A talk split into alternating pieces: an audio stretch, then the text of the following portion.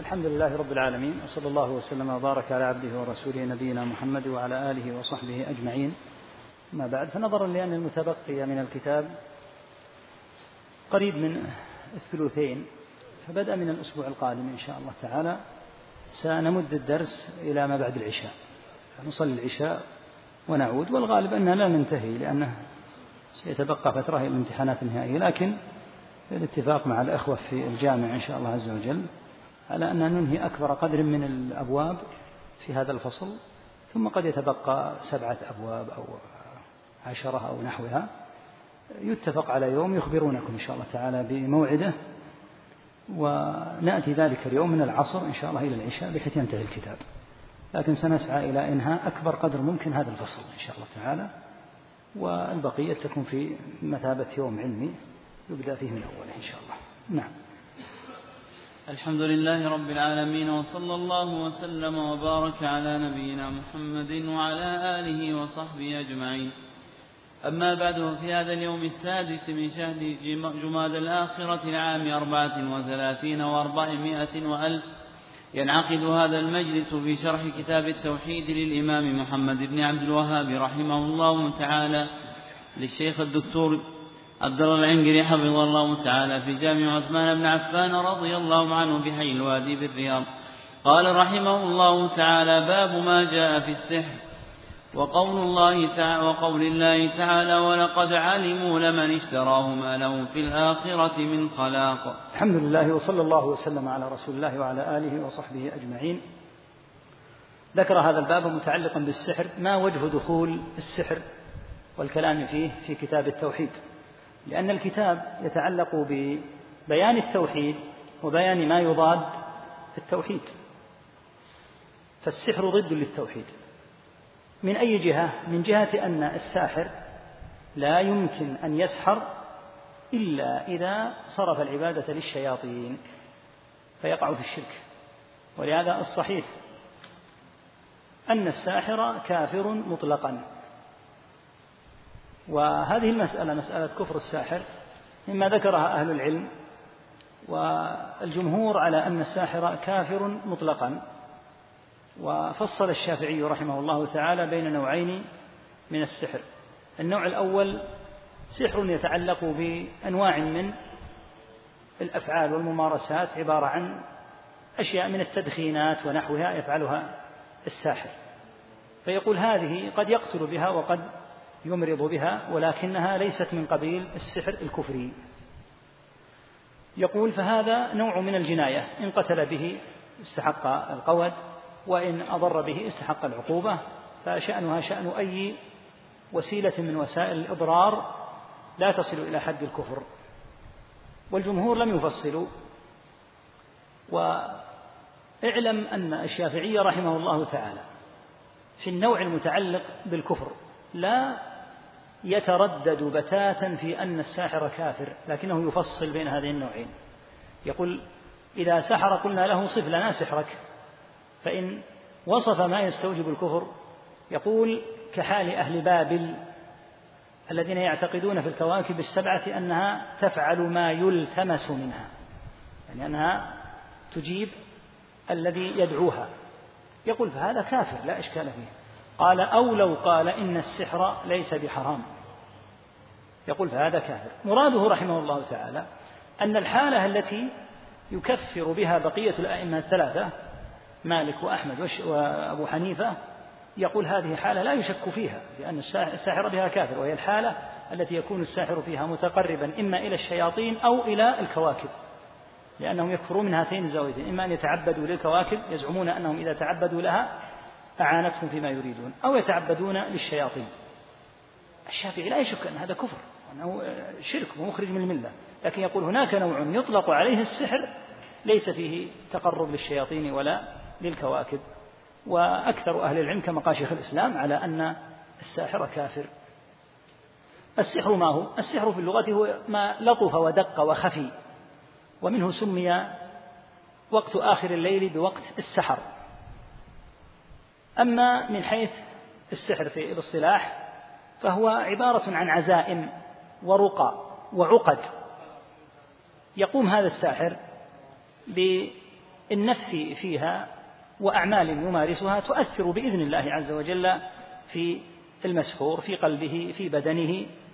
فتارة يصاب بالمرض وتارة يصاب بحد يصل إلى قتله. وكما قال عز وجل فيتعلمون منهما ما يفرقون به بين المرء وزوجه.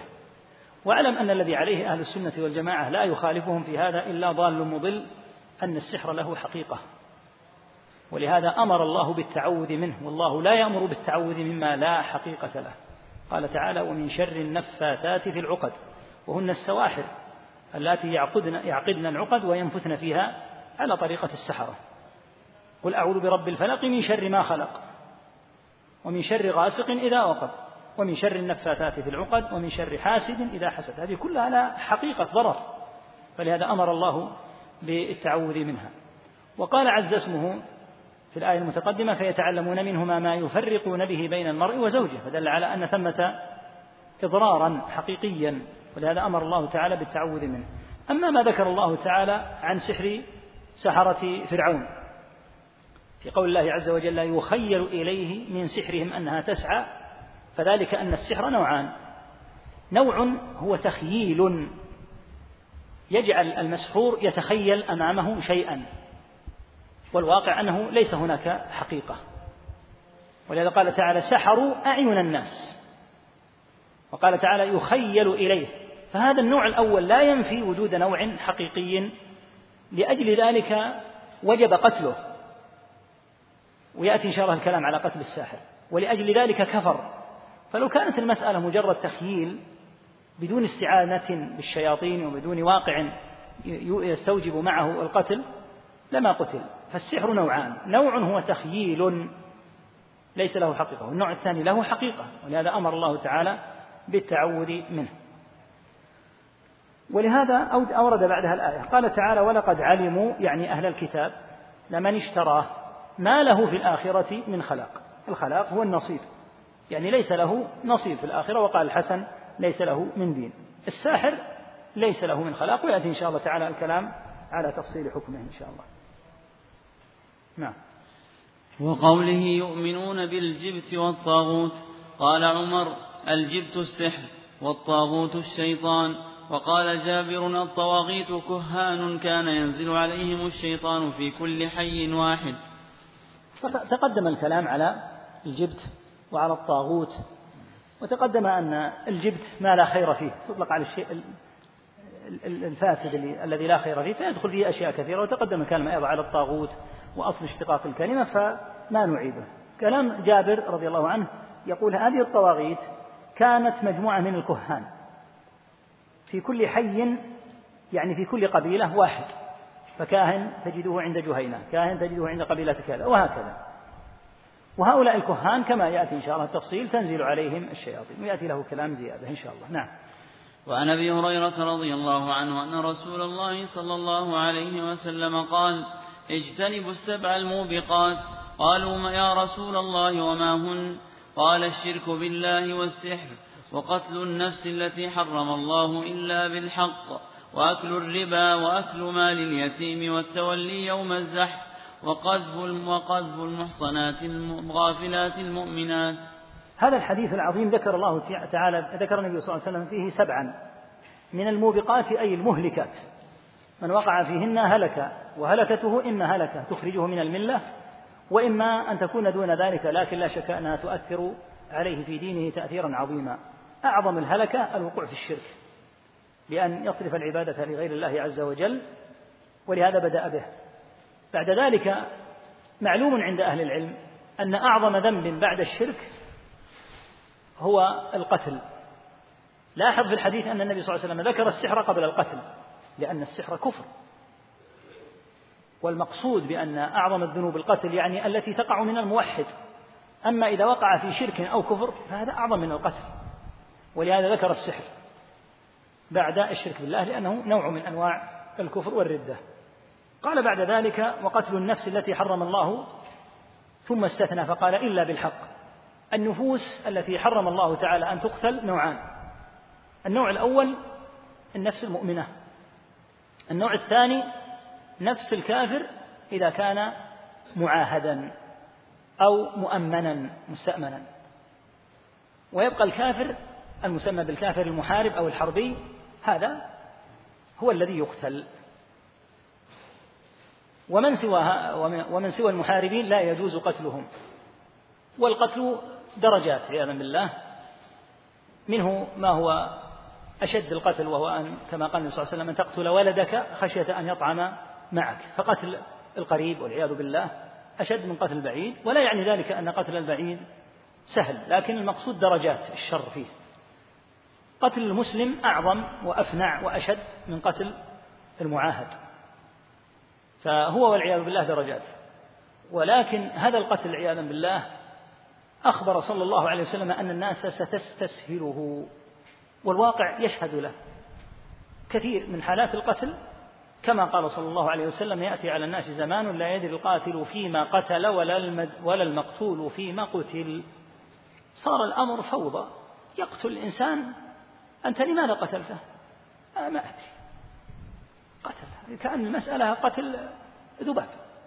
المقتول الذي أزهقت روحه لا يدري أن له ذنبا معينا لكنه قتل. وهذه مسألة عظيمة جدا. وهي كما قال ابن عمر إن من ورطات الأمور. قتل النفس التي حرم الله إلا بالحق. وقال عليه الصلاة والسلام لا يزال المسلم في فسحة من دينه. ما لم يصب دما حراما. فإذا أصاب الدم الحرام الحرام نزع منه الحياة. فأمر القتل عظيم جدا وإن استسهله الناس ولهذا تجد استرخاص القتل واستسهال أمره من الدلالات على غربة الدين وهو من أشد ما يكون انتشارا. وحتى تعلم غربة الدين حقا بعض من يقتلون يتورع عن شرب الخمر. وبإجماع أهل العلم شرب الخمر أسهل من القتل بالإجماع. فيتورع عن الخمر وهو كبيرة لا شك فيها لكنه ليس أكبر ولا أشد من القتل. وهكذا الزنا مع ما فيه من الخبث والشر إلا أنه لا يصل إلى درجة القتل. ولهذا قال الشافعي رحمه الله رأينا الدماء أعظم ما يعصى الله به بعد الشرك. ومع ذلك تجد الاستسهال لقتل النفوس. ثم قال صلى الله عليه وسلم إلا بالحق. بالحق إذا استوجب قتلا شرعا من قصاص أو ما يستدعي قتله فهذا لا يقال إنه قتل نفس محرمة لأنها من النفوس التي أوجب الشرع قتلها فيهدر أمر هذه النفس. وأكل الربا وقد أخبر صلى الله عليه وسلم أنه ينتشر أيضا. فينتشر انتشارا شديدا والربا منه ما هو جلي واضح كربا الفضل وربا النسيئة وهناك جملة من المعاملات الملتوية وبخاصة في البنوك يلوونها ليا وهي في الواقع معاملات ربوية ويزعمون أنها لها صبغة شرعية ولهذا تنتشر فأكل الربا والعياذ بالله من كبائر الذنوب ولهذا ينبغي التحوط بالذات مع البنوك. البنوك كذبة يتميزون بالكذب. وبعض الإخوة الذين كان لهم دراسات موسعة في الدراسة في المعاملات البنكية وقفوا بأنفسهم على شيء من التلبيس على الناس بإظهار معاملة على أنها سليمة وواقعها في البنك أنها معاملة ربوية. وهذا مما أدى والعياذ بالله إلى انتشار هذه المعاملات واستسهال أمرها. قال والتولي وأكل مال اليتيم وأكل مال اليتيم. أكل المال كله محرم لكن هذا اليتيم المسكين الذي والمقصود باليتيم الذي مات أبوه. شرعا اليتيم شرعا هو الذي يموت أبوه لا الذي تموت أمه. يسميه العرب اللطيم الذي تموت أمه لطيم. أما الذي يموت أبوه فيسمونه اليتيم. فاليتيم هو الذي يموت أبوه لأنه هو العائل وهو الذي ينفق عليه فأكل ماله من أعظم ما يكون من التعدي. لأنه ضعيف مسكين لا يدفع ولا يدري حتى أن له مالا مقدار مقداره كذا وكذا ولهذا توعد الله عز وجل أكلة مال اليتيم مع أن الله حر مع أن الله حرم جميع الأكل الباطل للأموال لكن أمر اليتيم أمر عظيم جدا ولهذا حرمه الله في غير موضع من كتابه. قال والتولي يوم الزحف. يعني حين يزحف الكفار وتتقابل الصفوف فالهارب من القتال يكون واقعا في الكبيرة. يجب أن يصبر وإن قتل. إلا إذا كان الأمر على ما استثنى الله. إن يكن منكم مئة صابرة يغلبوا مئتين. فإذا كان أمام المسلم أمام المسلمين من هم على الضعف فيجب عليهم الصبر. والله يعينهم تعالى. أما إذا كانوا أضعافا مضاعفة كثيرة كأن يقابل مثلا مئة الألف يقابلهم ألف فهؤلاء لا يلزمهم القتال لأن الله تعالى إنما أوجب القتال على المسلم إذا كان على حد الضعف منه والله يعينه. لكن إذا فر يوم الزحف والحال هو الحال المستوجب للبقاء والمكت فإنه يكون قد وقع في هذه الكبيرة. قال وقذف المحصنات لاحظوا العبارة. الغافلات المؤمنات. هذه قيود. المحصنة ليست الفاجرة الزانية التي تزني ويعرف أنها تزني لا تأتي إلى القاضي تقول أنا قذفني فلان. معروفة بالزنا يقذفك هذا واقعك عياذا بالله. لكنها محصنة. ومن هي المحصنة؟ التي لا يعلم عنها وقوع في الفاحشة. فالأصل أن جميع المسلمين وجميع المسلمات أعراضهم مصونة ولا يجوز قذفهم. وهذه مسألة تفطن لها لأن بعض الحماس في بعض الأحيان يحمل الناس على القذف فرق بين أن تكون متبرجة قليلة حياء وبين أن تقول إنها زانية. كلمة زانية قذف لها بالزنا والعياذ بالله وهذا أمر عظيم. لكن أن يقال أنها فاسقة وأنها متبرجة نعم هذا واقعها هذه أمامك الآن متبرجة ما تستحي. لكن تقول زانية ما يجوز فلا يحل قذفها. قال قذف المحصنات ثم لاحظ العبارة الغافلات. وهي عبارة قرآنية. الغفلة تكون ممدوحة في مثل هذه الأحوال. غافلة عن الزنا لا يخطر ببالها أن تزني أصلا. ما في ذهنها زنا. ولو مكثت مئة سنة لا تتزوج لا تفكر في الزنا. فالغفلة هنا دلالة على عظمة العفة. ولهذا الغفلة ليست مذمومة دائما. الغافل عن الشر الذي لا يخطر بباله الشر مع قدرته عليه ممدوح محمود. كحال كثير من الناس الآن يستطيع أن يزني. ولا سيما في هذه البلاد الفوضوية التي يسافر فترة يسيرة والعياذ بالله الشر فيها سهل ومتاح لكن لا يخطر بباله نهائيا أنه يزني بتاتا ولا يفكر في الزنا نهائيا. هذا ممدوح شرعا. وهذه غفلة محمودة لأنه لا يقع في ذهنه أصلا أن يزني. قال المؤمنات وهذا يخرج من؟ ما لو قذف غير المؤمنة كالنصرانية ونحوها. لكن لا يحل أن تقذف ولا سيما إذا لم تكن من المشتهرات بالفحش وغيره. يعني تقول نساء النصارى كلهن زواني هذا خطأ. والواقع أن فيهن على قلة قطعا أن فيهن من يتعفف. وأنت مسؤول عن كلامك ولست بحاجة إلى أن تقذف. القذف لا خير فيه. إلا إذا استوجب إذا دل الدليل عليه واستدعى ذلك الشهادة. فذكر عليه الصلاة والسلام أن هذه مهلكات. وها هنا أمر مهم في كلام أنس رضي الله عنه في البخاري أنه قال إنكم لتعملون أعمالا هي أدق في أعينكم من الشعر. كنا نعدها على عهد رسول الله صلى الله عليه وسلم من الموبقات يعني من المهلكات. يعني أن المعايير تختلف. يقول أنس لمن هم معاصرين له؟ لمن هم معاصرون له؟ يقول أنتم الآن تتساهلون في أمور. كنا زمن النبي صلى الله عليه وسلم نعدها من الموبقات أي المهلكات. ابن سيرين كما في المسند لما روى هذا الحديث قال صدق وأرى أن جر الإزار منه. يقول صدق وأرى أن الإسبال منه. لماذا؟ لأن الإسبال من المهلكات. بدليل قوله عليه الصلاة والسلام ما أسفل من الكعبين فهو في النار. وأي هلكة أشد من فعل يوصل إلى النار. ومع ذلك يستسهله كثير من الناس ويرون أنه أدق من الشعر فثمة أمور يستسهلها الناس لكنها في ميزان الله شديدة فالعبرة ليست باستسهال الناس. قال الله عز وجل في موضع آخر وتحسبونه هينا وهو عند الله عظيم. فإذا صار عند الناس هينا وهو عند الله عظيم لا يتغير حكم الله فيه. الشيء العظيم الشديد في الشرع في الشرع الشريف هذا عظيم دائما حتى لو استسهله الناس حتى لو بلغت الغربة في في الدين أن يكون أمرا شائعا منتشرا فاشيا مثل مثل القذف. القذف فاشي ومنتشر انتشار النار في الهشيم في كثير من الناس ولا سيما في الكلمة القبيحة التي ينبه عليها أهل العلم كلمات في ألسنة كثير من الناس. ابن الحرام نسأل الله العافية والسلام كلمة في ألسنة كثيرين جدا.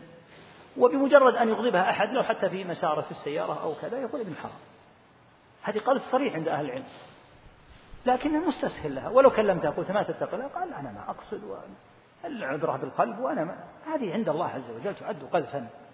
والقاذف شرعا تسقط شهادته ويفسق ويجب جلده ثمانين جلدة.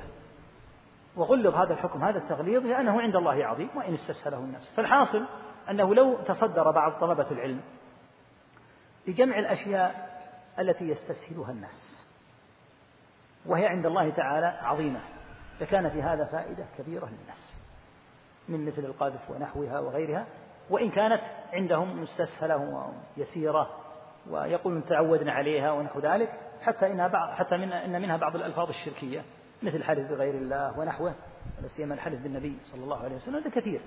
فلو تصدر بعض طلبة العلم وجمعها للناس ولخصها وبين ما ورد بشأنها من التشديد لكان في هذا خير كثير. نعم.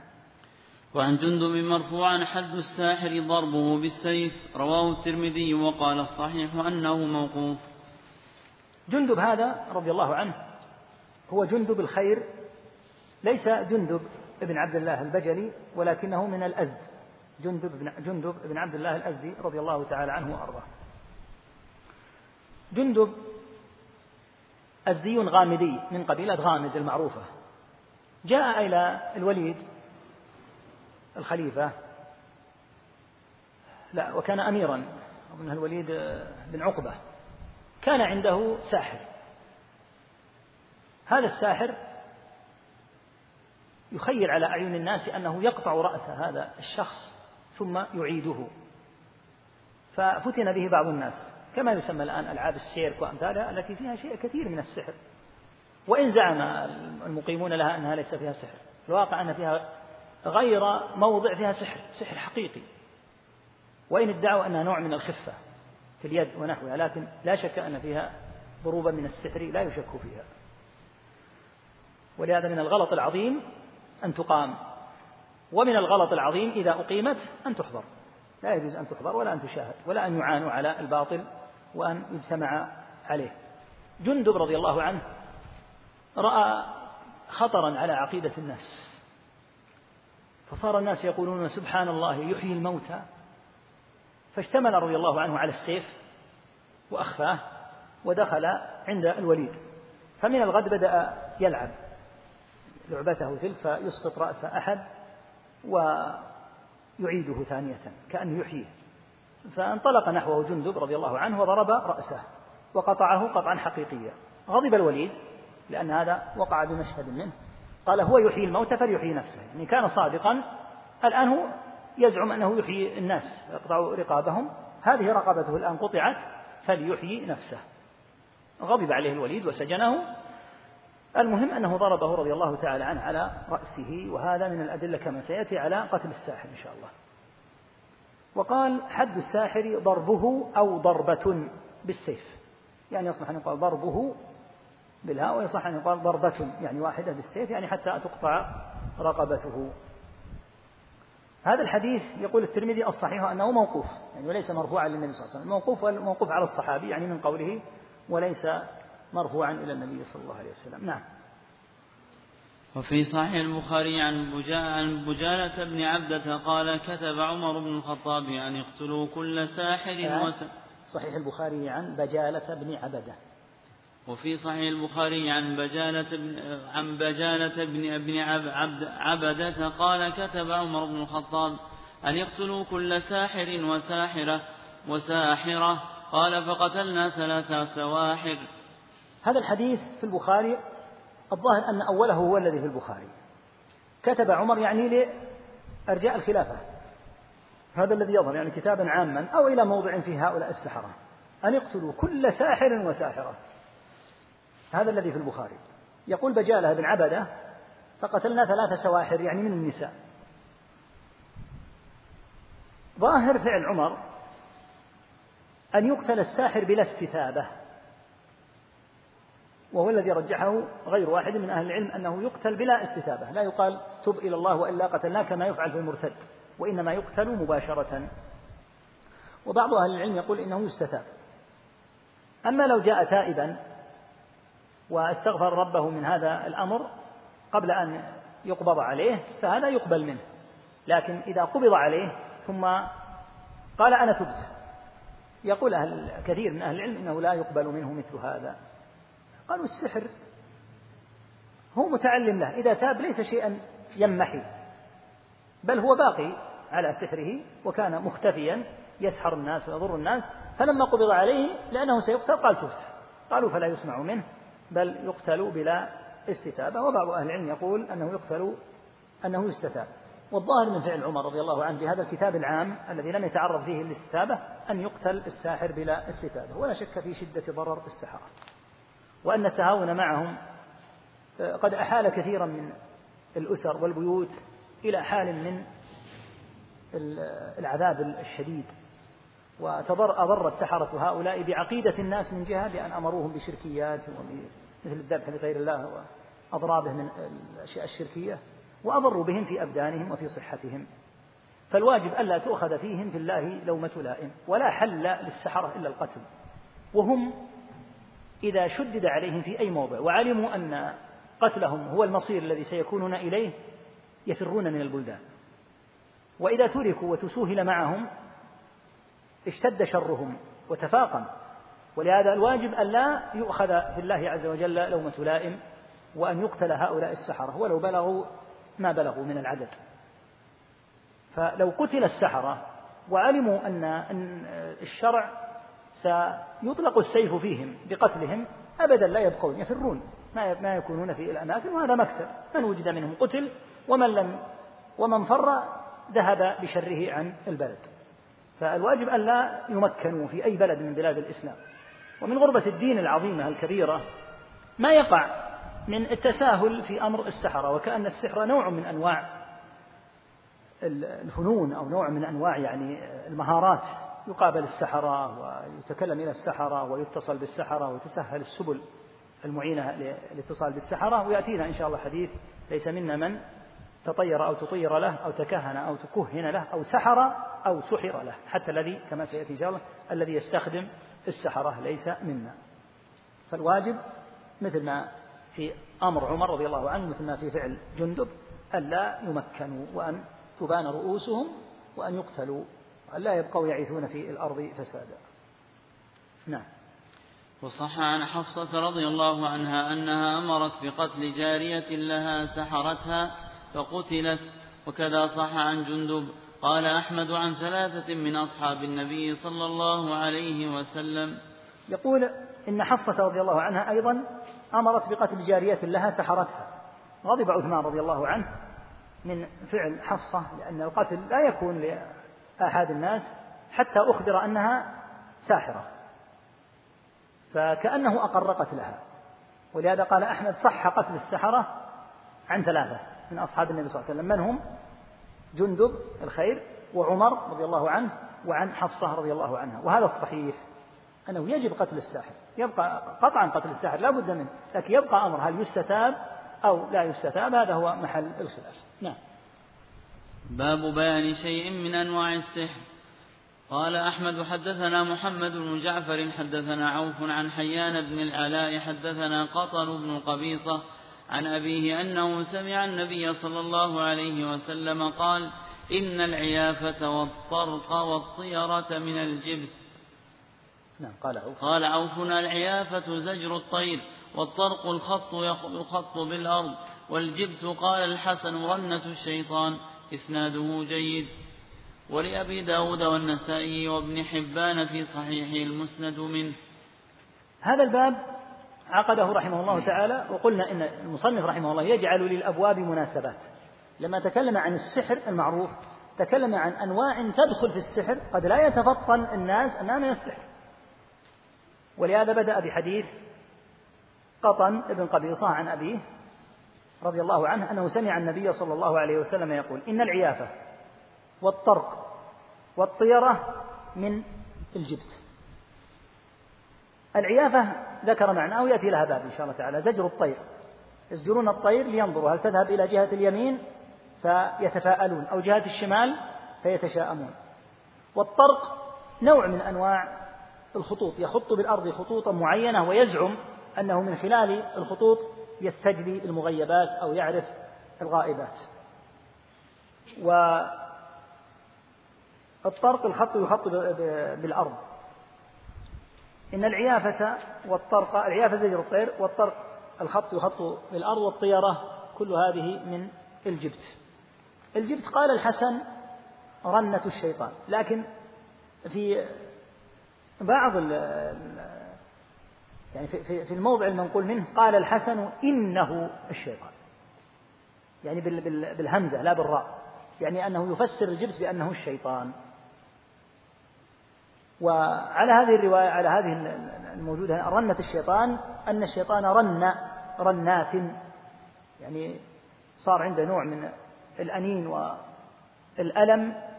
لما بعث النبي صلى الله عليه وسلم لما نزلت آه، فاتحة الكتاب لما فتحت مكة يعني أنه صاح من آثار ذلك لأن فيها نصرا للإسلام وظهورا للحق. فهذه أنواع من السحر. ومن الأنواع التي لا يتفطن لها الناس ما يسمى بقراءة الفنجان.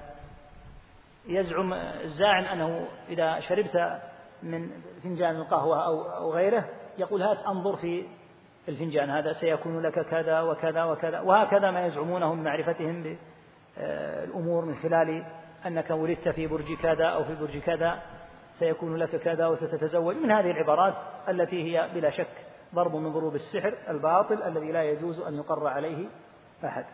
نعم. وعن ابن عباس رضي الله عنهما قال قال رسول الله صلى الله عليه وسلم من اقتبس شعبة من النجوم فقد اقتبس شعبة من السحر زاد ما زاد رواه أبو داود وإسناده صحيح. إذا قبست قبسة من شيء فقد علمتها. من اقتبس شعبة من النجوم يعني من تعلم ما يزعمه أهل التنجيم أنهم يعرفون من خلال مسار النجوم واجتماعها وافتراقها ما سيقع في الأرض. يقولون هذا علم نعرفه. ويأتي إن شاء الله الكلام على النجوم والتفصيل ما الذي يجوز منها وما الذي لا يجوز. فقد اقتبس شعبة من السحر. الشعبة هي الطائفة. فمن تعلم علم ما يسمى بعلم التأثير لأن النجوم نوعان تعلمها. علم التسيير بأن يعرف مسار وأوقات معينة لهذه الكواكب والأبراج وأن كل برج يكون مدته كذا. والمعتاد أنه يزرع فيه كذا وكذا. هذا من خلال التجربة ويمكن أن يرصد ويلاحظ ويعرف. وهذا مما جعله الله تعالى. لكن لا يربط لا يربط به الأحداث. فمثلا المعتاد أن الله تعالى في بعض المواسم من السنة أجرى العادة أن يقع مطر. لكن لا شك أنه قد يدخل النجم وقد ويخرج ولم يأتي مطر لأن المؤثر ليس النجم وإنما إذا شاء الله تبارك وتعالى نزل المطر وإذا لم يشأ لم ينزل المطر. فالذي يزعم أنه يتعلم النجوم ويأخذ منها شعبة من علمها هذا في الواقع تعلم شعبة من السحر وهو علم التأثير. التأثير يزعم أنه يعرف ما سيقع في الأرض من خلال اجتماع وافتراق النجوم. صدق الشرع ولا تركن إلى رجل يرصد في الليل زحل. يعني أن ينظر إلى الكوكب هذا يقول مسارة يدل على أن سيقع كذا وكذا وكذا من هذه الأمور التي يتخرصون بها تخرصا فعد بذلك هذا النوع نوعا من أنواع السحر. زاد ما زاد؟ كلما زاد من تعلم علم النجوم كلما زاد في الإثم. فبقدر ما يكون عنده من الولوج في هذا الباب السيء يكون عنده مثله من الإثم نعم. وللنسائي من حديث أبي هريرة رضي الله عنه من عقد عقدة ثم نفث فيها فقد سحر ومن سحر فقد أشرك ومن تعلق شيئا وكل إليه. وكل. ومن تعلق شيئا وكل إليه. في هذا الحديث أنه صلى الله عليه وسلم أخبر أن من عقد عقدة ثم نفث فيها فقد سحر. السحرة من أفعالهم المعروفة وهي التي ورد الاستعاذة منها ومن شر النفاثات في العقد يأخذ عقدة معينة وينفث فيها من ريقه الخبيث وباستخدام الشياطين قد يجعل الله تعالى من آثار ذلك الضرر بأحد فمن عقد عقدة ثم نفث فيها فقد وقع في السحر. ومن سحر فقد أشرك. هذا من الأدلة على أن السحر شرك والدليل على كفر الساحر استدل كثير من أهل العلم بقوله تعالى وما يعلمان من أحد حتى يقولا إنما نحن فتنة فلا تكفر. فجعل الله عز وجل ما أنزل على الملكين ببابل هاروت وماروت جعله فتنة. قال تعالى وما يعلمان من أحد حتى يقولا إنما نحن فتنة يحذرانه. ما قال فلا تسحر. ما قال فلا تسحر. قال فلا تكفر. لأنه إذا سحر كفر لزاما لابد. فلا يتأتى لأحد السحر حتى يكفر. قال أهل العلم إن إن الشياطين لا يمكنونه ويعينونه إلا إذا بذل لهم دينه والعياذ بالله. بأن يذبح لغير الله أو أن مثل ما يعرف عن خبثاء السحرة إذا قبض عليهم تجدهم أخزاهم الله ولعنهم.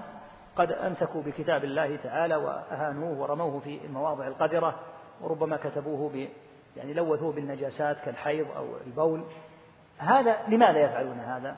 لأن الساحر لن يعينه حتى يكفر ويطلب منه أمورا كهذه الأمور الكفرية لأن من فعل هذا كفر. وربما طلبوا منه أن يذبح لهم أو يسجد لهم أو غيره من الأنواع. بعد ذلك يعينونه فلا يتأتى سحر إلا بشرك. ولهذا كان السحر ردة وخروجا من الملة لأن الخطوة التي تسبق السحر هي الشرك. لا بد ولا يعينونه إلا بهذا. قال ومن تعلق شيئا وكيل إليه. القلب إذا تعلق بشيء فإن الله يكل هذا الرجل الذي تعلق قلبه إلى الشيء الذي وكل وك... تعلق قلبه به. فمن تعلق قلبه بالله تعالى فالله وكيله وهو سبحانه وتعالى الذي يتولاه. ومن تعلق قلبه بصاحب قبر وكله الله عز وجل إليه فلم يجدي ولم ينفعه. من تعلق بكوكب من تعلق بجن من تعلق بأي شيء فإن الله يكله إلى ما تعلق ولن ينتفع منه بتاتا. لا شك أنه لا ينتفع.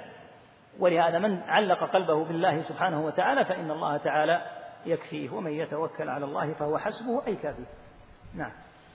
وعن ابن مسعود أن رسول الله صلى الله عليه وسلم قال ألا هل أنبئكم ما العظم؟ قال هي النميمة القالة بين الناس رواه مسلم. ذكر رحمه الله ما يتعلق بالنميمة. ما علاقة النميمة؟ بالباب. باب بيان شيء من أنواع السحر.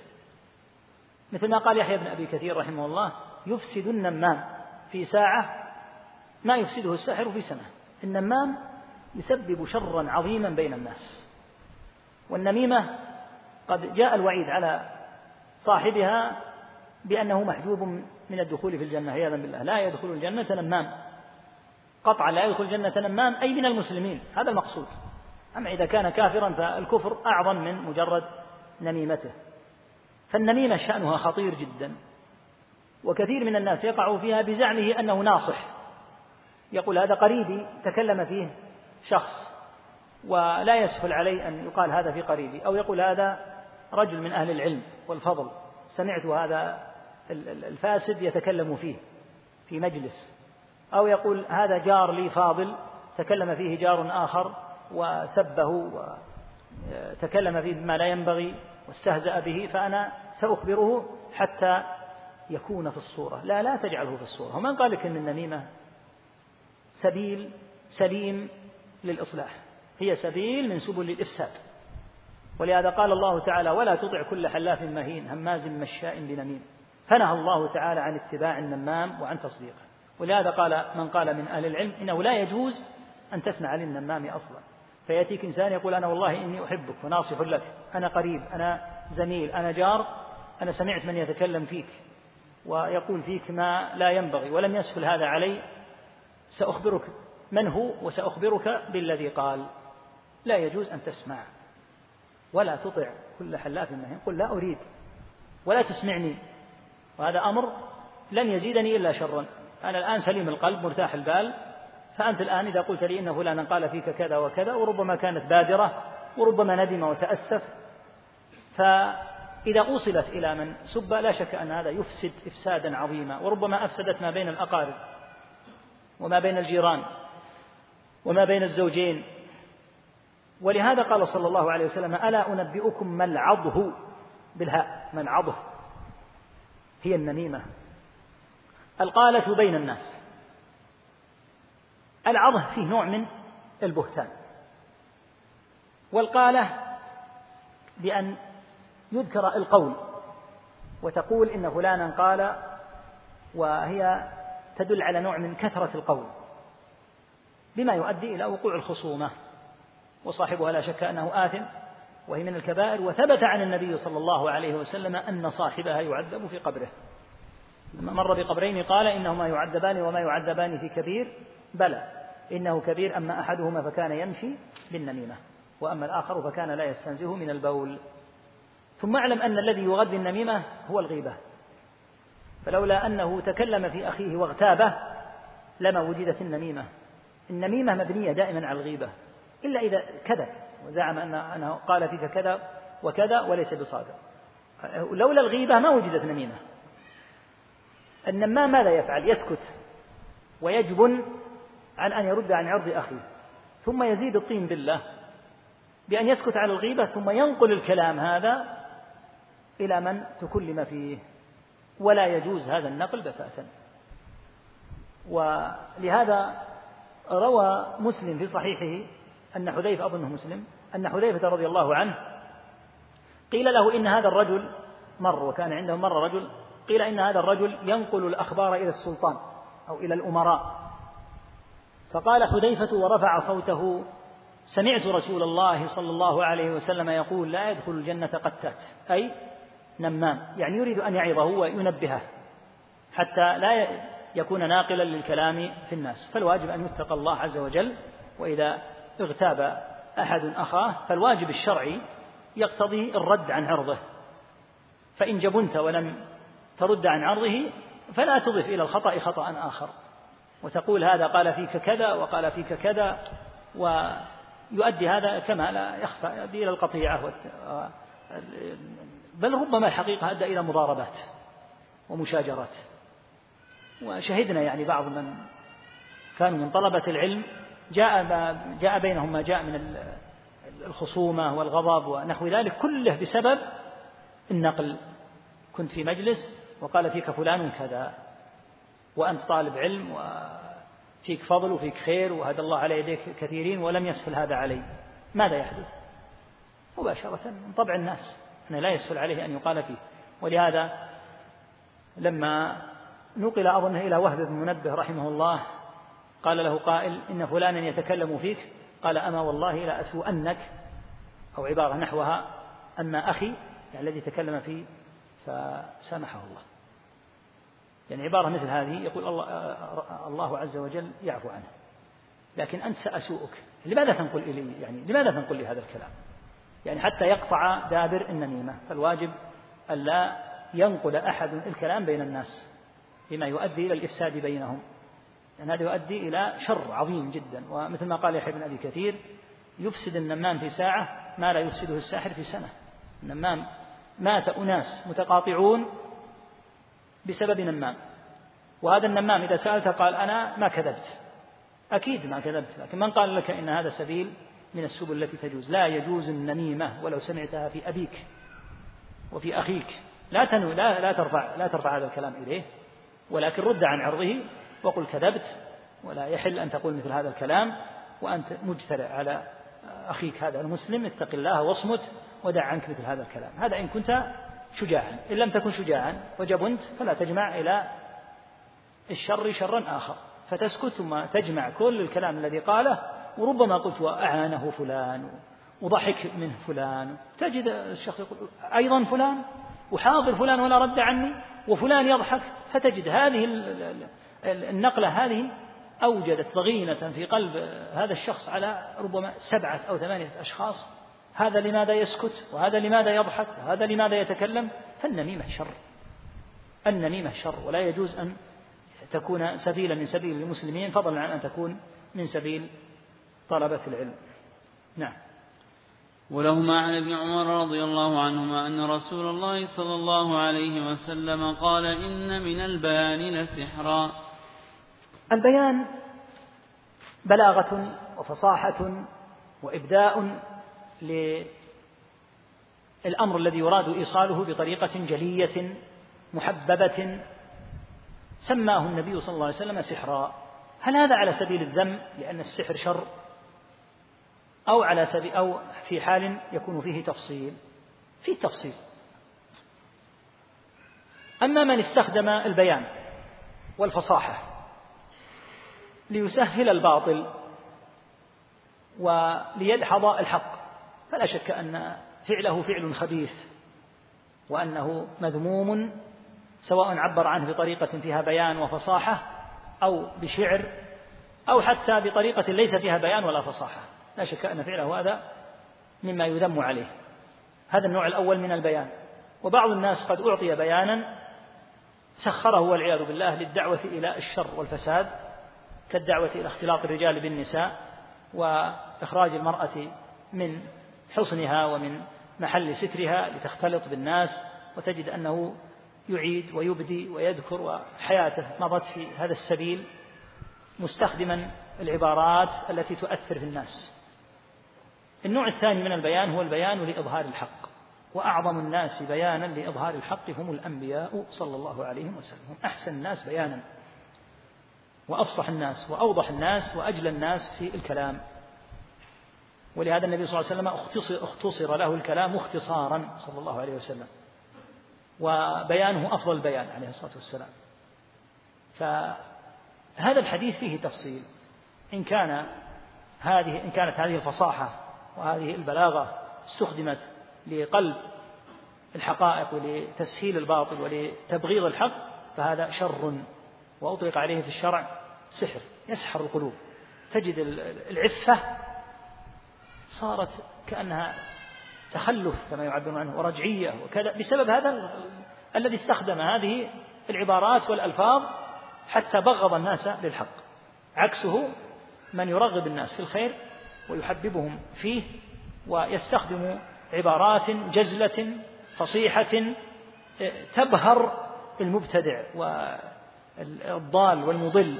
استخدم الفصاحة فيما فيه خير. قال جزاك الله خيرا أعطاك الله عز وجل هذا النوع من البيان استعن بالله واستعمله في مثل هذا السبيل. كما يقال للشعراء الشاعر إذا أعطاه الله تعالى شعرا واستخدمه في الفضيلة والدعوة إلى السنة والحظ على الخير لا شك أنه يجري من آثار الشعر. هذا انتشار كبير في آه، نشر الخير وكذلك إذا حذر من الباطل فالمحل محل تفصيل تفصيل. تارة يكون هذا البيان مذموما وتارة يكون ممدوحا. نعم. باب ما جاء في الكهان ونحوهم. روى مسلم في صحيحه عن بعض أزواج النبي صلى الله عليه وسلم عن النبي صلى الله عليه وسلم قال من أتى عرافا فسأله عن شيء فصدقه بما يقول لم تقبل له صلاة أربعين يوما. نعم. وعن أبي هريرة رضي الله عنه عن النبي صلى الله عليه وسلم قال من أتى كاهنا فصدقه بما يقول فقد كفر بما أنزل على محمد صلى الله عليه وسلم. رواه أبو داود وللأربعة والحاكم وقال صحيح على شرطهما عن من أتى عرافا أو كاهنا فصدقه بما يقول فقد كفر بما أنزل على محمد صلى الله عليه وسلم. ولأبي يعلى بسند جيد عن, جيد عن ابن مسعود مثله موقوفا. هذا الباب فيما يتعلق بالكهان ويأتي الكلام إن شاء الله تعالى على الكاهن والعراف لاحقا. من أتى من أتى بأن تجشم عناء الذهاب إلى العراف. فسأله عن شيء. لا يخلو هذا الآتي للعراف من حالين.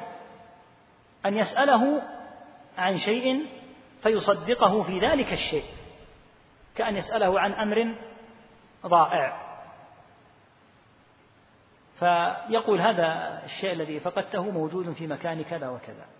إذا صدقه بأنه في المكان الفلاني لم تقبل له صلاة أربعين يوما وهذا من دلائل شدة غضب الله على من أتى الكاهن. ورد رد صلاة أربعين يوما ليس بالهين. كم تبلغ؟ مئة صلاة. فكونه يرد عليه صلاة شهر وعشرة أيام لا شك أنه شيء عظيم يدل على أنه قد أغضب الله تعالى غضبا بالغا حتى رد عليه تعالى هذه الصلوات. وهل يلزمه أن يصلي؟ بالإجماع يلزمه أن يصلي. لو قال ما دام أنها سترد علي لن أصلي. يقال إذا تركت الصلاة كفرت. لكن الشأن في أنك ستصلي ولن تؤجر عليها. يلزمه أن يصلي قطعا ولكن لا يؤجر عليها. وهذا من دلائل خبث إتيان الكهان. في حديث أبي هريرة رضي الله عنه أن النبي صلى الله عليه وسلم قال من أتى كاهنا فصدقه بما يقول فقد كفر بما أنزل على محمد صلى الله عليه وسلم. هذا الكفر الآن هل هو كفر مخرج من الملة؟ أو هو كفر دون كفر. اختلف. فمن أهل العلم من قال إن المراد بالكفر هنا الكفر المخرج من الملة لأنه إذا أتى الكاهن فصدقه فإنه يكفر كفرا مخرجا من الملة. قال آخرون من أهل العلم إن كفره هنا كقوله صلى الله عليه وسلم سباب المسلم فسوق وقتاله كفر أي كفر دون كفر. قالوا ويدلك على هذا بقية الحديث أن من أتى امرأة أو امرأته في دبرها أو أتى حائضا يعني إذا جامع امرأته في دبرها أو أتى المرأة هذه وهي حائض. فقد كفر أيضا بما أنزل على محمد. قالوا لا شك أن الذي يأتي الحائض والعياذ بالله أنه يأثم إثما قبيحا لكن لا يكفر. وهكذا لو أنه والعياذ بالله وطئ امرأته في دبرها. هذا لا شك أنه لا يجوز. كما قال تعالى نساؤكم حرث لكم فأتوا حرثكم. الحرث هو موضع الولد وهو القبل. أما الدبر فليس حرثا هذا موضع قدر ومنتن وليس محلا للولد. نساؤكم حرث فالحرث يكون في القبل حيث ينشأ بإذن الله عز وجل الولد. أما الدبر فلا حرث فيه لا شيء فيه إلا الدنس والقدر. من أتى كاهنا فصدقه بما يقول فقد كفر بما أنزل على محمد فلما ذكر معه. إتيان الحق وإتيان المرأة في دبرها قالوا دل على أن لأن النبي صلى الله عليه وسلم حكم على الثلاثة هؤلاء فقد كفر بما أنزل على محمد. قالوا فهذا يدل على أن الذي يأتي الكاهن فيصدقه بما يقول؟ كفره مثل كفر من يأتي الحائض وكفره مثل كفر من يأتي المرأة في دبرها. قالوا فدل على أن كفره أصغر وليس بأكبر لأن النبي صلى الله عليه وسلم قرناه بهذين الذنبين. الشيخ عبد العزيز باز رحمه الله تعالى فصل يقول هذا يدل يعني الحديث هذا لما قرن بهاتين الحالتين يدل على أنه كفر دون كفر يعني قوله من أتى كاهنا فصدقه بما يقول فقد كفر. يقول هذا يدل على أنه كفر دون كفر وهذا إذا لم يصدقه في دعواه علم الغيب. يعني إذا صدقه في القضية المحددة. كان يقول إنه يعرف يمكن يعرف في هذه المسألة المحددة أين الشيء الذي أضعته. يقول هذا الذي يكفر كفرا أصغر لأنه في زعمه أو في ظنه يعني قد يجهل قد يزعم أنه يمكن أن يعرف هذه القضية المحددة. لكن لو سألته وهو يعلم متى ستقوم الساعة؟ وهل يعلم متى ستقبض أرواح الناس؟ يقول لا. هذا لا يعلمه إلا الله. إذا ما عنده تصديق لهذا الكائن من جهة علم الغيب عموما. وإنما يظن أنه يمكن أن يعرف مسألة محددة. قال الشيخ بعض أهل العلم فعلى هذا يكون قوله فقد كفر بما أنزل على محمد محل التفصيل. إن صدقه في قضية محددة كأن يضيع مثلا سيارته.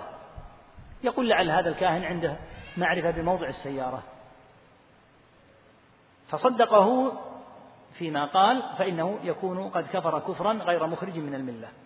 أما إن صدقه في أنه يعلم الغيب فمن صدق في أن أحدا يعلم الغيب فإنه يكفر. كاهن أو غير كاهن من اعتقد أن أحدا يمكن أن يعلم الغيب فإنه يكفر.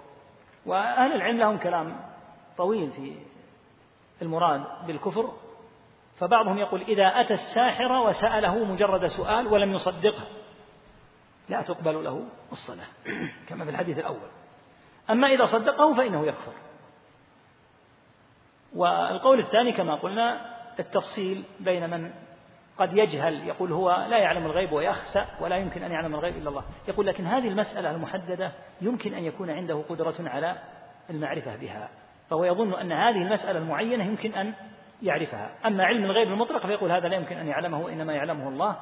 قالوا فهذا هو الذي يكون كفره أصغر. أما لو اعتقد أن الكاهن أو غير الكاهن يعلم الغيب فإنه يكفر. نعم.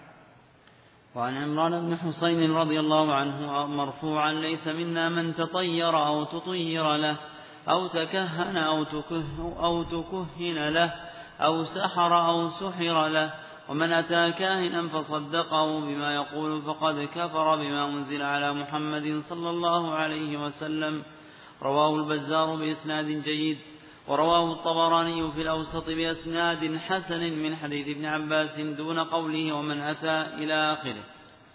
هذا الحديث عن عمران بن حسين رضي الله عنهما فيه أن النبي صلى الله عليه وسلم قال ليس منا عبارة ليس منا هذه لا شك أنها تدل على شدة فعل وقبح.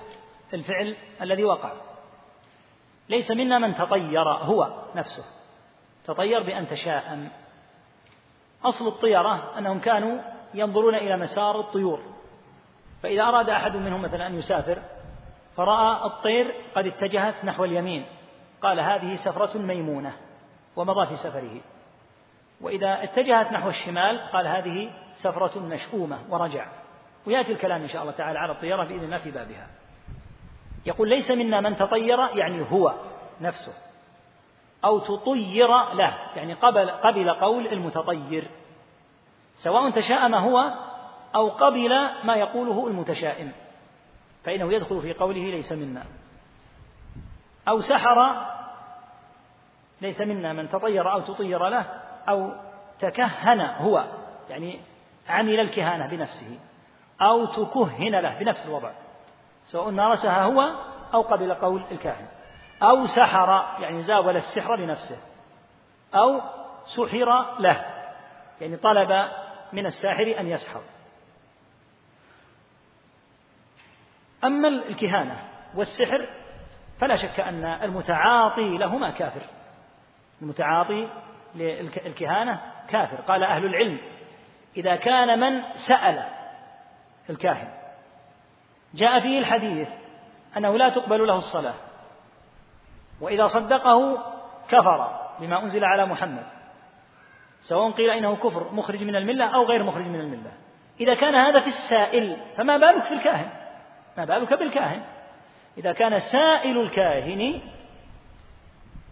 قد يخرج من الملة فما بالك بالكاهن المزاول للكهانة؟ من باب أولى أن يكون خارجا من الملة وهكذا الساحر. الساحر إذا كان من طلب من الساحر أن يسحر له.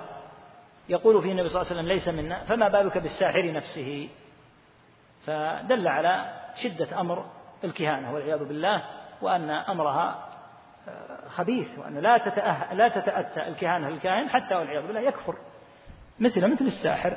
ولهذا الكاهن لا شك أنه كافر مرتد. مثل الساحر. نعم. قال البغوي العراف الذي يدعي معرفة الأمور بمقدمات يستدل بها على المسروق ومكان الضالة ونحو ذلك.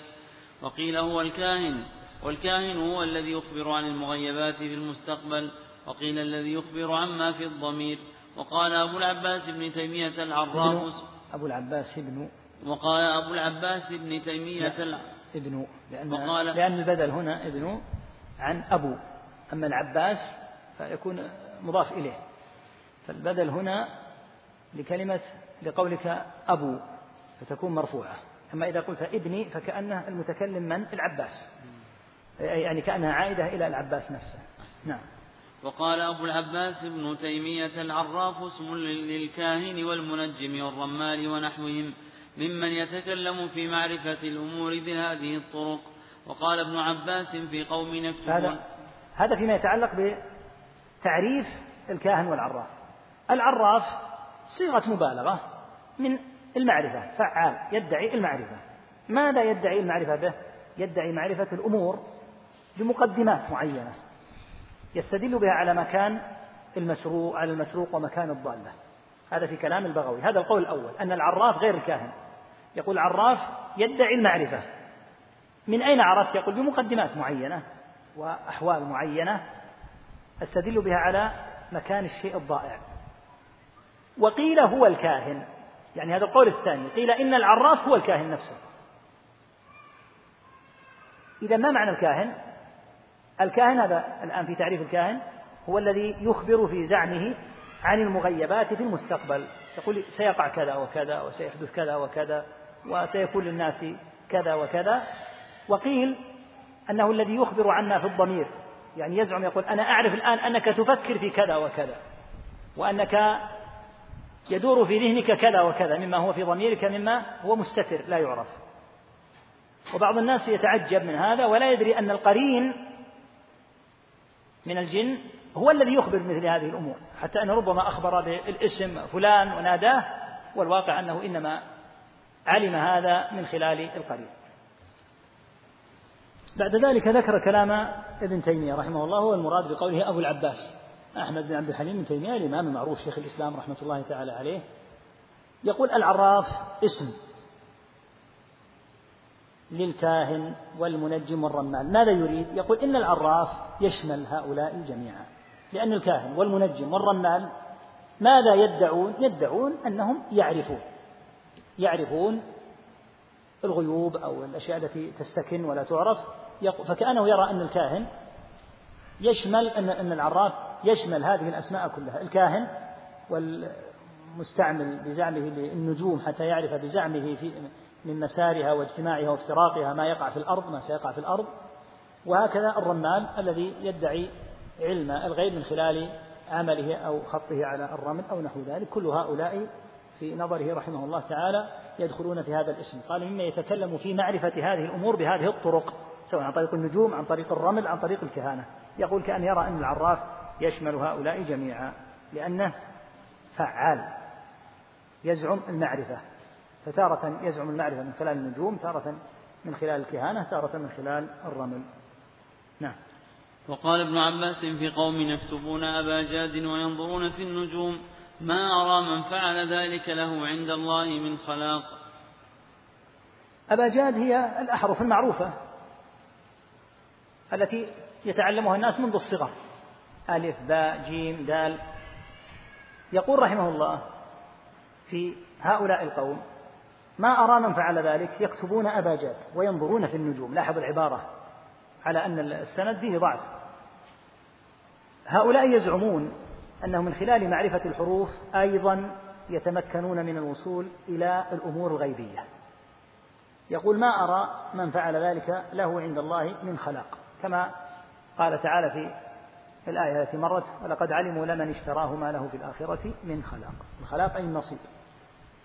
فتعلم هذه الحروف لا يخلو من حالين. الحال الأول تعلم هذه الحروف ليعرف الكتابة. هذه لا إشكال فيها ولم يزل أهل الإسلام يتعلمون الكتابة ويتعلمها أهل العلم حتى كتبوا العلم وحفظوه. فلا إشكال في تعلم الحروف لمعرفة الكتابة كما هو الحال في المدارس وفي غيرها. لأنه لا يستطيع أن يقرأ حتى يتعلم ولا أن يكتب أيضا حتى يتعلم هذه الحروف أن هذا حرف ألف وهذا حرف باء وهذا حرف التاء وهذا حرف الثاء هذا من نقطتين وهذا من ثلاث نقاط وهذا النقطة أسفل. هذا ما فيه إشكال. ما فيه إشكال. لا شك أن السبيل من سبل العلم وقراءة القرآن. فهو بمجرده لا إشكال فيه. لكن الإشكال إذا زعم أنه من خلال الحروف يعرف الغيب. هذا هو المقصود. ولهذا قال يكتبون أباجات وينظرون في النجوم. فدل على أن ليس الإشكال في مجرد تعلمهم فمن زعم أنه من خلال هذه الحروف ومن خلال هذا الطريق يستطيع أن يعرف الغيبيات فإنه ليس له في الآخرة من خلاق. ينظرون في النجوم كما قلنا النجوم سيأتي إن شاء الله الكلام.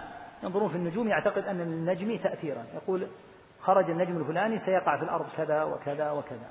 أما مجرد النظر في النجوم للتفكر أو النظر في النجوم قال تعالى وعلامات وبالنجم هم يهتدون ليعرف الطريق ونحو. هذا ما ليس مقصودا قطعا وإنما المقصود ما يسمى بعلم التنجيم. نعم. باب ما جاء في النشرة. النشرة هي نوع من أنواع العلاج والرقية. سميت بهذا الاسم لأنه ينشر بها عمن أصابه الداء أي يكشف ويزال بها الدواء. والنشرة سيأتي إن شاء الله تعالى أنها على نوعين. نعم. عن جابر أن رسول الله صلى الله عليه وسلم سئل عن النشرة فقال هي من عمل الشيطان. رواه أحمد بسند جيد وأبو داود وقال سئل أحمد عنهما فق عنها فقال فقال ابن مسعود يكره هذا كله. وفي النشرة نوعان كما تقدم والزعم بأن الإنسان يستطيع أو هناك وسيلة من وسائل العلاج لا يخلو من أن يكون كلامه صحيحا بأن تكون هناك أدوية حقيقية جعلها الله تعالى أسبابا. فالنشرة بمثل هذا لا إشكال فيها. وقد قال صلى الله عليه وسلم ما أنزل الله من داء إلا وأنزل له دواء. فالأدوية المباحة لم يزل المسلمون ولم يزل الرسل عليهم الصلاة والسلام يتعاطونها ما فيها إشكال.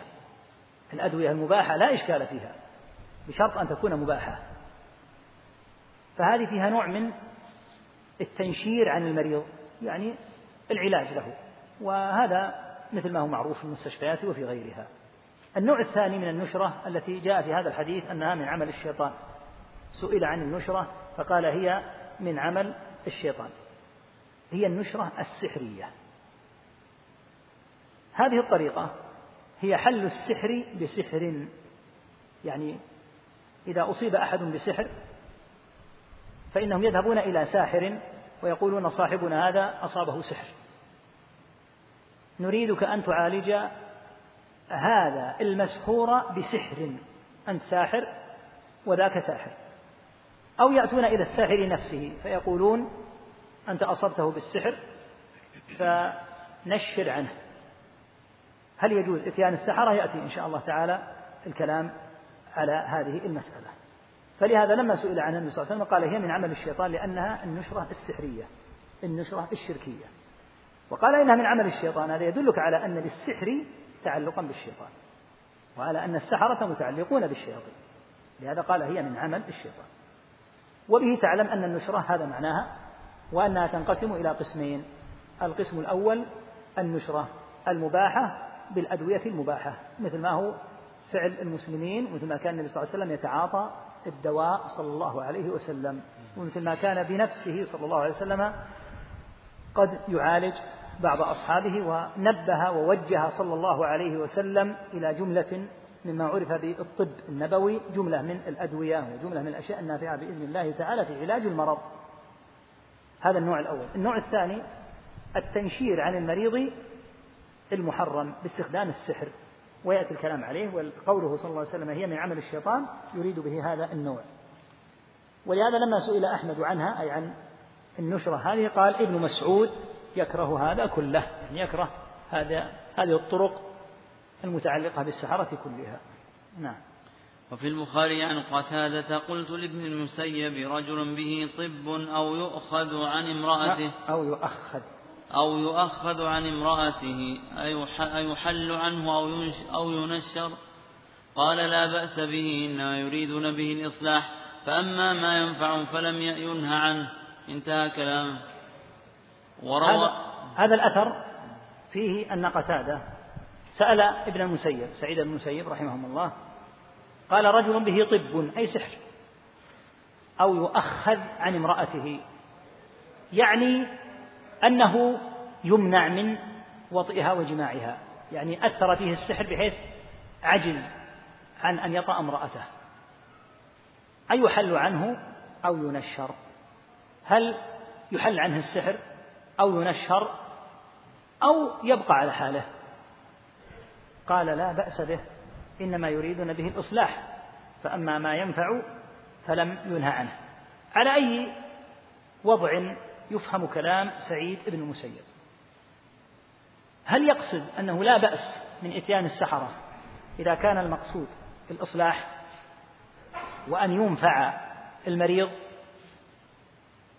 هل عند السحرة إصلاح؟ ما عندهم إلا إفساد وما عندهم إلا الشر والتلاعب بالناس كما يتلاعب يتلاعب الصبيان بالكرة. فمراده التنشير الشرعي لا التنشير الذي قال النبي صلى الله عليه وسلم لما سئل عن النشرة قال هي من عمل الشيطان. كيف تكون من عمل الشيطان؟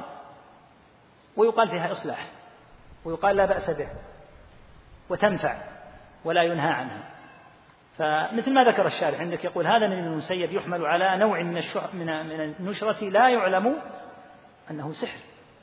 أما السحر فلا يجوز. فهذا الذي ينبغي أن يفهم عليه كلام ابن المسيب رحمه رحمه الله. وإن كان بعض أهل العلم قال إن هذا يدل على أنه في حال. سحر لا بأس أن يذهب إلى الساحر لأنه ذهب إلى الساحر ليكشف السحر. ولم يذهب إلى الساحر كما في الحديث المتقدم ليس منا من سحر أو سحر له. يقول ما ذهب للساحر ليسحر أحدا؟ ولكنه ذهب إليه ليحل السحر عنه بسحر مثله. ويأتي الكلام على المسألة إن شاء الله. نعم. وروي عن الحسن أنه قال لا يحل السحر إلا ساحر. قال ابن القيم النشرة حل السحر عن المسحور وهي نوعان. أحدهما حل, حل بسحر مثله وهو الذي من عمل الشيطان وعليه يحمل قول الحسن فيتقرب الناشر والمنتشر إلى الشيطان بما يحب فيبطل عمله فيبطل عمله. فيبطل. فيبطل عمله عن المسحور. والثاني النشرة بالرقية والتعوذات والأدوية والدعوات المباحة فهذا جائز. كما قال ابن القيم رحمه الله ولخص لك المسألة. النشرة هذا معناها حل السحر عن المسحور. حل السحر عن المسحور؟ لا شك أن أعظم ما يحل السحر هو هذا القرآن العظيم الذي لو أنزل على جبل لرأيته خاشعا متصدعا من خشية الله. ولا يقال إن القرآن لا يجدي ولا ينفع. هذا لا ينبغي أن يقال ولا يحل أن يقال. لكن الأمر أمد عند الله سبحانه وتعالى متى شاء. وأيضا الرقية لها شروطها الشرعية المعروفة. على رأسها أن يعتقد أن الذي ينفع هو الله سبحانه وتعالى لا نفس الرقية. ولا بد أن تكون الرقية أيضا في ألفاظها بالقرآن أو السنة أو الأدعية المباحة. والأمر الثالث لا يجوز أن يكون في الرقية ما لا يفهم من ألفاظ غير واضحة أو غير جلية ما يجوز هذا. لا بد لأنها يخشى أن تكون أسماء للشياطين ونحو ذلك. ولهذا قال صلى الله عليه وسلم لا بأس بالرقى ما لم تكن شركا. يعني يخاف أن تكون ألفاظا شركية. يقول ابن القيم إن حل السحر عن المسحور هو المراد بالنشرة وهو لا يخلو من أحد حالين أن يحل السحر بسحر مثله. ماذا يفعل؟ يأتي إلى الساحر ويطلب منه أن يحل السحر فيتقرب الناشر والمنتشر يتقرب الساحر نفسه نفسه ويتقرب الآتي إلى الساحر يتقربان عياذا بالله إلى الشيطان وإذا تقربا إلى الشيطان كفر وأشركا فعند ذلك يبطل عمله عن المسحور. هذا النوع الأول ولا شك أنه لا يجوز. النوع الثاني هو الذي جعل الله فيه الفرج والمخرج وهو أن يحل السحر بالرقية الشرعية أو بالأدوية المباحة لا إشكال. يمكن أن تؤدي وتؤثر. وأعظم ومن أعظم ذلك بعد الرقية القرآنية الدعوات. هذا باب يغفل عنه كثير من الناس. النبي صلى الله عليه وسلم لما أصابه اليهودي لبيد بن الأعصم بالسحر تقول عائشة رضي الله عنها فدعا ودعا. ثم أفتي بأنه سحر في الموضع الفلاني وأتى الصحابة رضي الله عنهم واستخرجوا هذا السحر وأزال الله شره. تقول فدعا ودعا يعني أكثر من الدعاء. صار يدعو ويدعو ويدعو وهذا باب قل أن ينبه إليه من وقع في السحر. قال ادعو تعرض لله عز وجل أظهر فقرك لله قم لله عز وجل أكثر من تكرار دعاء الله عز وجل أن يشفيك. ومن قال إن الدعاء أمره يسير.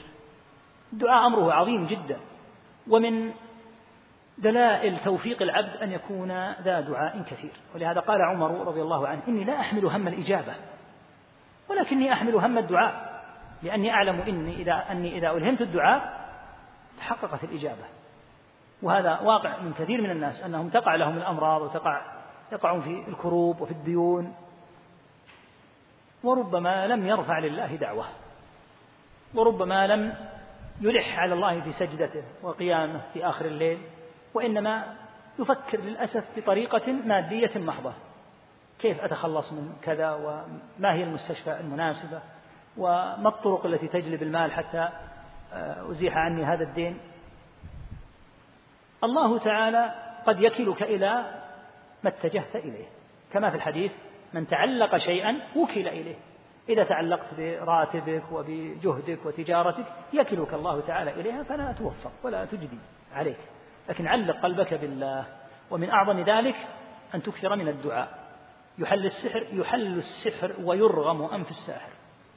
لأن الله تعالى إذا قبل دعوتك سبحانه وتعالى زال السحر رغما عنهم لأنهم لا يصيبون أصلا إلا بإذن الله كما قال تعالى وما هم بضارين به من أحد إلا بإذن الله. فهو لا يستطيع أن يضرك أصلا إلا بإذن الله. فإذا دعوت الله وألححت عليه وقبل الله تعالى دعوتك زال السحر. ومن قال إن السحر لا يزول؟ يزول بالدعاء بإذن الله عز وجل. وهكذا الأدوية. إذا كانت أدوية مباحة فنعم تستخدم. كل هذه تستخدم. وبه تعلم أن حل السحر بسحر لا يجوز وهذا هو الصحيح. وهذا الذي أفتت به اللجنة الدائمة ولله الحمد وأزاحت الإشكال الذي وقع حين ذكر أن هذا النوع يجوز ولا سيما عند الضرورة. فإذا قيل إن السحر يجوز أن يحل بسحر مثله فما معنى هذا؟ معنى هذا وهذا يدل على ضعف هذا القول معنى هذا أنه لا بد أن يبقى سحرة حتى إذا سحر الناس أتوهم ليحلوا عنهم. وإبقاء السحرة بالإجماع لا يجوز. أنت إذا قلت إنه يجوز أن يحل السحر بسحر مثله فمعنى ذلك أنك كالذي يأذن ببقاء السحرة حتى إذا وقع أحد في سحر أتى للساحر ليرفع عنه السحر. هذا المعنى. وتمكين الساحر من البقاء لا شك أنه لا يجوز. تقدم قول جندب رضي الله عنه حد الساحر ضربه أو ضربة بالسيف فلا يجوز إبقاء الساحر. فإذا لم يجوز إبقاء الساحر وقتل السحرة كيف تقول اذهبوا إلى السحرة والشرع يقتل السحرة؟ كما كتب عمر اقتلوا كل ساحر وساحرة. فهذا ما يدل على ضعف هذا القول. ثم إن السحرة إذا فتح لهم هذا الباب لعبوا بالناس لعبا. وصار الواحد منهم يصيب أحدا بالسحر ثم يطلب إلى ساحر آخر لأنهما من عبيد الشيطان كلهم لأنهم جميعا من عبيد الشيطان هذا يحل السحر. وبعد مدة يعيده. ثم إنهم يطلبون ممن يأتي إليهم طلبات. يكون فيها شرك كأن يقول اذبح لغير القبلة ولا تسمي عليها الذبيحة وقل عبارة كذا وكذا. عبارة غير مفهومة غير معروفة ما يدرى ما هي. هذه العبارة غير مفهومة اسم من أسماء الشياطين. يراد والعياذ بالله أن يستغاث بالشيطان حتى يقع الشرك فيحصل للشيطان مراده. وهل يقول أحد إن السحر يجوز حله بالشرك بالله؟ لا يحل أن يقال هذا ولا ينبغي أن يفشى في المسلمين مثل هذه الأقوال الرديئة. فالحاصل أنه قد توجد لبعض أهل العلم أقوال فيها شيء من الغرابة أو نحوها فقد يبعثها يعني بعض طلاب العلم ويقول المسألة فيها قولان أو كذا. المسألة قد يكون فيها أربعة أو خمسة أو ستة أقوال. والعبرة ليست بالقول. نحن لم نتعبد بقول فلان أو فلان. نحن تعبدنا بما قال تعالى ويوم يناديهم فيقول ماذا أجبتم المرسلين؟ العبرة بالدليل. ليست العبرة بأن فلانا قال كذا. وإذا أخطأ نطيعه في خطئه فثمة أقوال ضعيفة. بل باطلة مردودة. وإن اجتهد فيها الواحد من أهل العلم. وهي على خلاف المعروف عند أهل العلم رحمهم الله تعالى. فلا يحل أن تحيا وتفشى في الناس. وقال فلان يرى جواز كذا مثل ما أفشي جواز الغناء. من أين أتيتم بجواز الغناء؟ قال قالها ابن حزم. رحم الله ابن حزم وعفى عنه وألوف العلماء قبل ابن حزم وألوف العلماء وقت ابن حزم وألوف العلماء بعد ابن حزم يقولون بأنه لا يجوز. لماذا اخترت ابن حزم؟ وبينك وبين ابن حزم مئات السنين لهوى في نفسك. لأنك تريد أن تفشي هذه الأقوال الباطلة. وبهذه الطرق يمكن أن تحيا في الناس جملة من الأباطيل. وما عندهم عليها من دليل إلا أن فلانا قالها. فلان غير معصوم. فالواجب أن تتجنب مثل هذه الأقوال وألا تفشى في المسلمين. ولهذا والله الحمد أفتت اللجنة الدائمة بأن هذا باطل وأنه لا يجوز إتيان السحرة وطلب حل السحر منهم. وأنبه آه، إن شاء الله تعالى الإخوة اللي أتوا متأخرين إلى أن إن شاء الله تعالى بدءا من الأسبوع القادم سنواصل بإذن الله تعالى بعد العشاء قد نأخذ نحو الساعة أو في حدودها حتى نقطع أكبر قدر ممكن من الأبواب إن شاء الله. يسأل الأخ سؤالا جيدا. هل من إتيان الكهان والعرافين الاتصال بهم بالهاتف؟ نعم. ليس بالضرورة أنك تأتي إليه بقدميك. لو اتصلت به وهو في الخارج مثلا أو حتى في الداخل وطلب منك أشياء ونفذتها فهذا في حكم الإتيان إليه. يسأل عن مشاهدة برامجهم. وهل يجوز من باب الاطلاع؟ لا يحل يا أخي لا يجوز. صدرت الفتوى بأنه لا يجوز أن يطلع على القنوات الخبيثة. ولولا غربة الدين لما بقيت هذه القنوات المفسدة المجرمة التي تقابل سحرة كفرة. يبينون للناس السحر ويدعون الناس إلى السحر. فإذا وجد مثل هذا الخلل فلا يحل أن يتابع أهله ولا أن يطلع عليهم. ثم إن المطلع على أحوال هؤلاء السحرة ومقولاتهم قد يتزلزل في دينه. وقد يصدقهم وقد سمعت ما قال عليه الصلاة والسلام.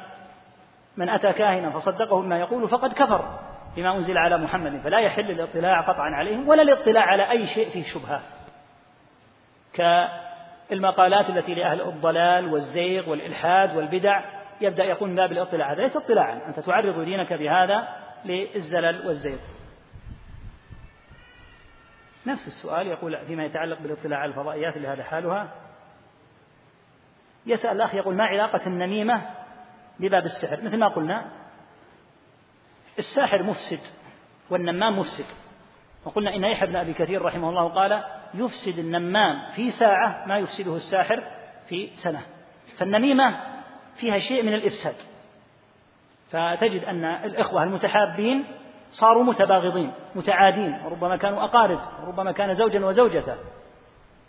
الشيطان من خلال السحرة يؤثر في الأحبة. كما قال تعالى فيتعلمون منهما ما يفرقون به بين المرء وزوجه بالسحر. إنما ماذا فعل؟ فرق. لكن من خلال النميمة فرق بين الزوج وزوجته أو بين الوالد وابنه وهكذا. وهكذا نفس السؤال في سؤال الكاهن الاتصال به على هواتف الناس.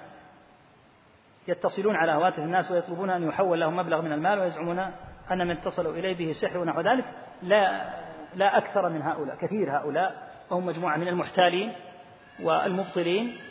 الحل معهم إذا اتصل بك أن تغلق الجوال في وجهه وتقول بحمد الله نحن في عافية من خرافاتك ونحن نعلم أنكم كفرة سحرة وأنكم فعلكم فعل آه، الشياطين. وزعمك وأنت مثلا تتصل من أفريقيا أو من أقاصي آسيا تقول إن به سحرا وأنا في هذا البلد أنا أعلم أنك به كاذب.